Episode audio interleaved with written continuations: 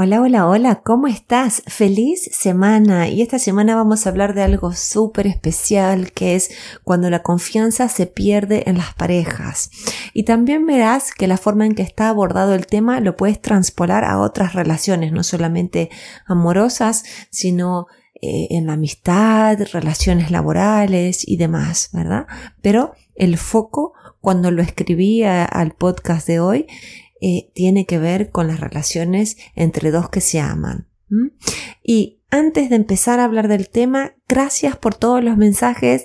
Quedó claro que quieren una meditación diferente cada mes y también algo de tapping, que ha sido el hit del año.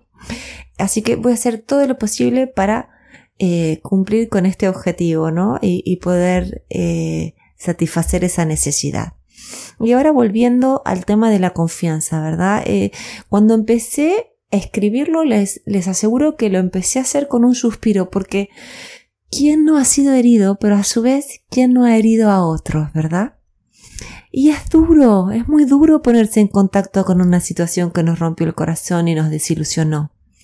Y hoy voy a honrar a todos los que han vivido una decepción, es decir, a los que han sido heridos, incluida mi yo del pasado, porque es muy fuerte. El dolor de la decepción nos toca algo muy primitivo y dispara emociones que nos sacuden y lastiman hasta las entrañas. Y vamos a ver por qué, pero vamos a empezar por las neurociencias. Nuestro cerebro está programado para evitar el peligro a toda costa, acercarse al placer y unirnos a otros. Desde pequeños lo que más más necesitamos es sentirnos seguros, amados y valorados por nuestro entorno. Y así se va creando un círculo con nuestra confianza en los demás que refuerza nuestra confianza en uno mismo o no, a veces no. ¿Cómo es este círculo? Sentimos una necesidad, entonces la expresamos y obtenemos una respuesta a cambio. Esta respuesta va a reforzar nuestra confianza en el otro y en nuestro valor, en nuestra conciencia de nuestra valía o no. En nuestra alma quedan impresas las dinámicas donde nuestra necesidad fue atendida, pero también en todas aquellas donde nuestra necesidad no fue atendida. Y nuestros padres, maestros, tutores pueden haber tenido las mejores intenciones e igual así sin darse cuenta, en algún momento pueden que no hayan podido crear un contenedor seguro para responder a nuestras necesidades. Y cuando, cuando escribo esto, cuando, cuando les cuento esto, me imagino que suena un poquito abstracto, entonces les voy a dar ejemplos. Imagínense algo tan simple como un niño llorando. ¿Vieron cuando los niños lloran fuerte, fuerte, fuerte porque están cansados? Y, sus padres empiezan a impacientar. Entonces imagínense ahora los padres gritándole para que se calme. ¿Qué va a pensar el niño? Si hago un berrinche otra vez, me van a reprimir y entonces no me van a querer, porque si reaccionan así es porque no me quieren. ¿Mm? Entonces imagínense todo esto que hablábamos antes del círculo de las necesidades y de la respuesta a nuestra necesidad y cómo eso refuerza nuestra valía o no y nuestra confianza en el mundo, ¿no? Les doy otro ejemplo. Piensen en un adolescente que insegura de sí misma, ¿no? Se pone una falda corta para llamar la atención de sus amigos. Sus padres están muy ocupados, pero de repente la ven y le dicen que es una vergüenza, que parece una chica vulgar, que por favor se comporte. ¿Qué va a sentir es adolescente, imagínense, respóndanselo en la cabeza. Va a sentir vergüenza y rechazo. Va a sentir vergüenza de sí misma. Va a sentir el rechazo de las personas que más aman. Y esto no es para machacarse porque todos somos, eh, bueno, los que somos padres todos somos conscientes de que no podemos hacer la tarea de ser papás de forma perfecta e impoluta, por más que lo intentemos, siempre vamos a fallar. Como dice la canción en inglés, everybody hurts, everybody hurts. Todo el mundo lastima. Y como estos ejemplos que les di del niño y del adolescente, hay miles, donde en algún intercambio con nuestro entorno quedó en nuestro interior un resabio de inseguridad, de desconfianza y de miedo a no ser queridos. Y eso lo terminamos acarreando a nuestras relaciones de pareja. Y aquí empieza el lío, sinceramente. Crecemos y nos cuesta mucho relajarnos con la persona que elegimos. Y justamente una de las cosas que más necesitamos es poder fiarnos del otro y confiar que nuestras luces y nuestras sombras no solo estarán a salvo, sino que seremos amados o amadas en nuestra totalidad. Ahora te invito a pensar unos nuevos ejemplos.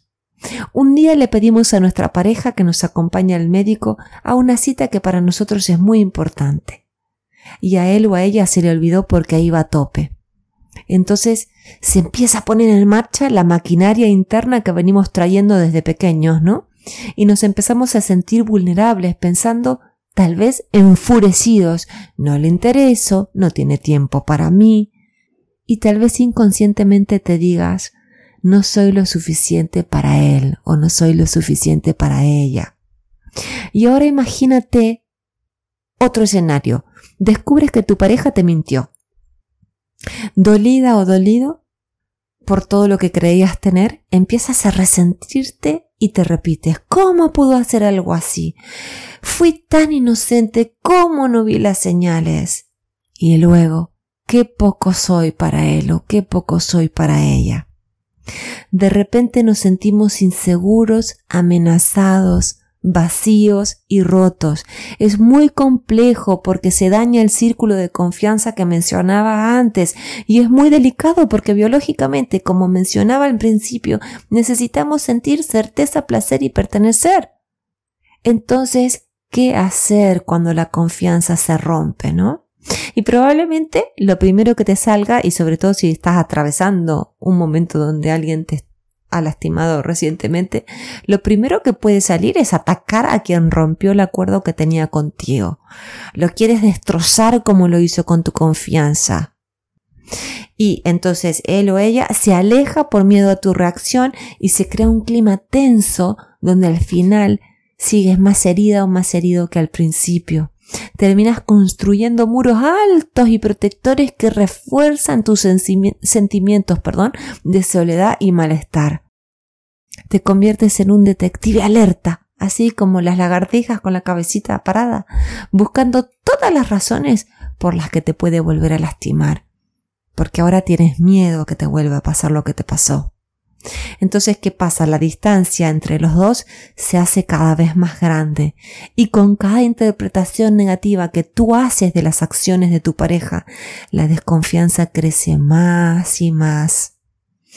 Cuando la reacción es el ataque y el recelo, quien fue herido se sentirá aún peor y quien hirió no tendrá la oportunidad de reparar lo que hizo, porque no puede llegar a su pareja si la pareja erige estos muros tan altos para protegerse.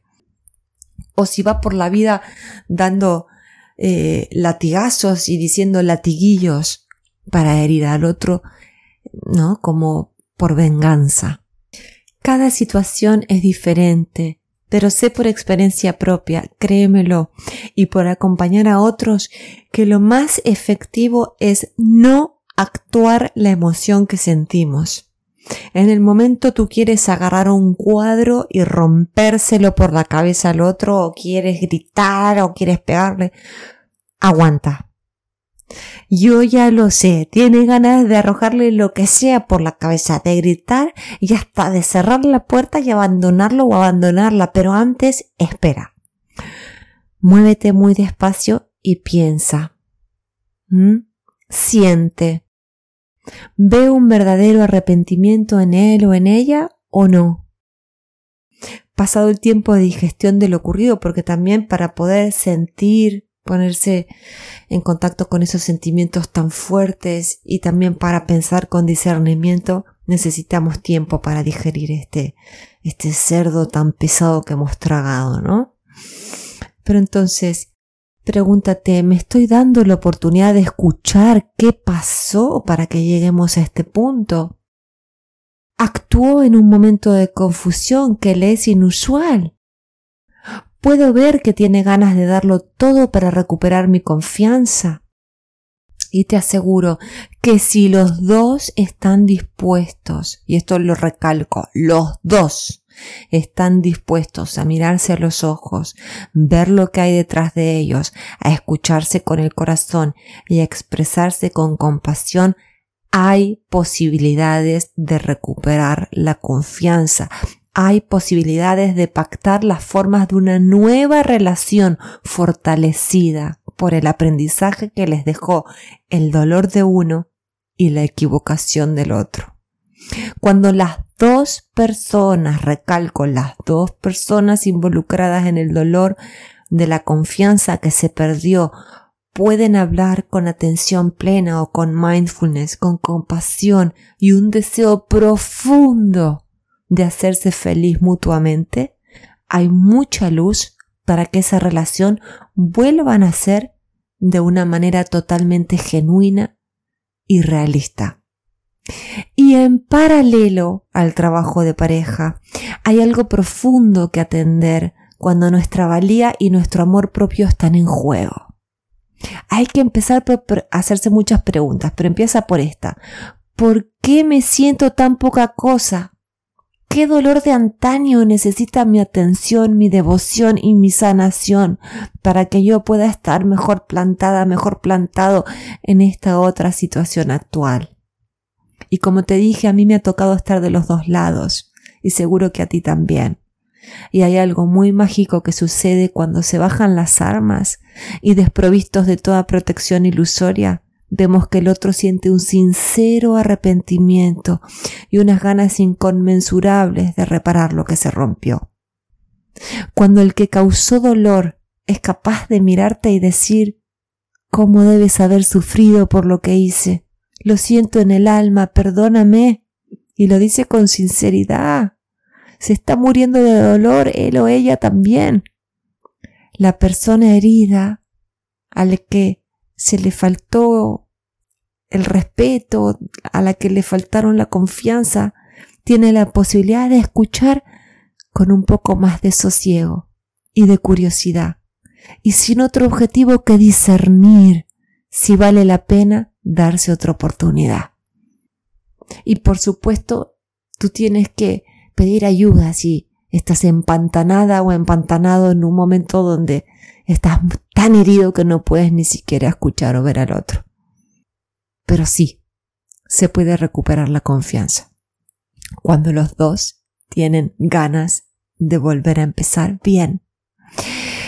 Si conoces a alguien que le pueda hacer bien este blog, invítalo a suscribirse, porque de esta manera vamos tendiendo puentes para ayudarnos los unos a los otros a estar mejor, otra cosa quiero decir antes de irme en, este podcast de hoy. La semana que viene no va a haber newsletter, no van a recibir el correo electrónico de todos los miércoles o jueves porque nos vamos de vacaciones. Así que tienen un montón de material gratuito para, para visitar la web, un montón de podcasts, hay meditaciones, hay sesiones de tapping, así que a disfrutar de todo eso y yo de mis merecidas vacaciones. Les mando un fuerte abrazo y no duden en consultarme si están pasando la mal con, con el tema de la confianza. Les puedo asegurar que yo también estuve de, de los dos lados, pero que es muy difícil estar del lado del herido, así que puedo entenderte. Un abrazo a todos.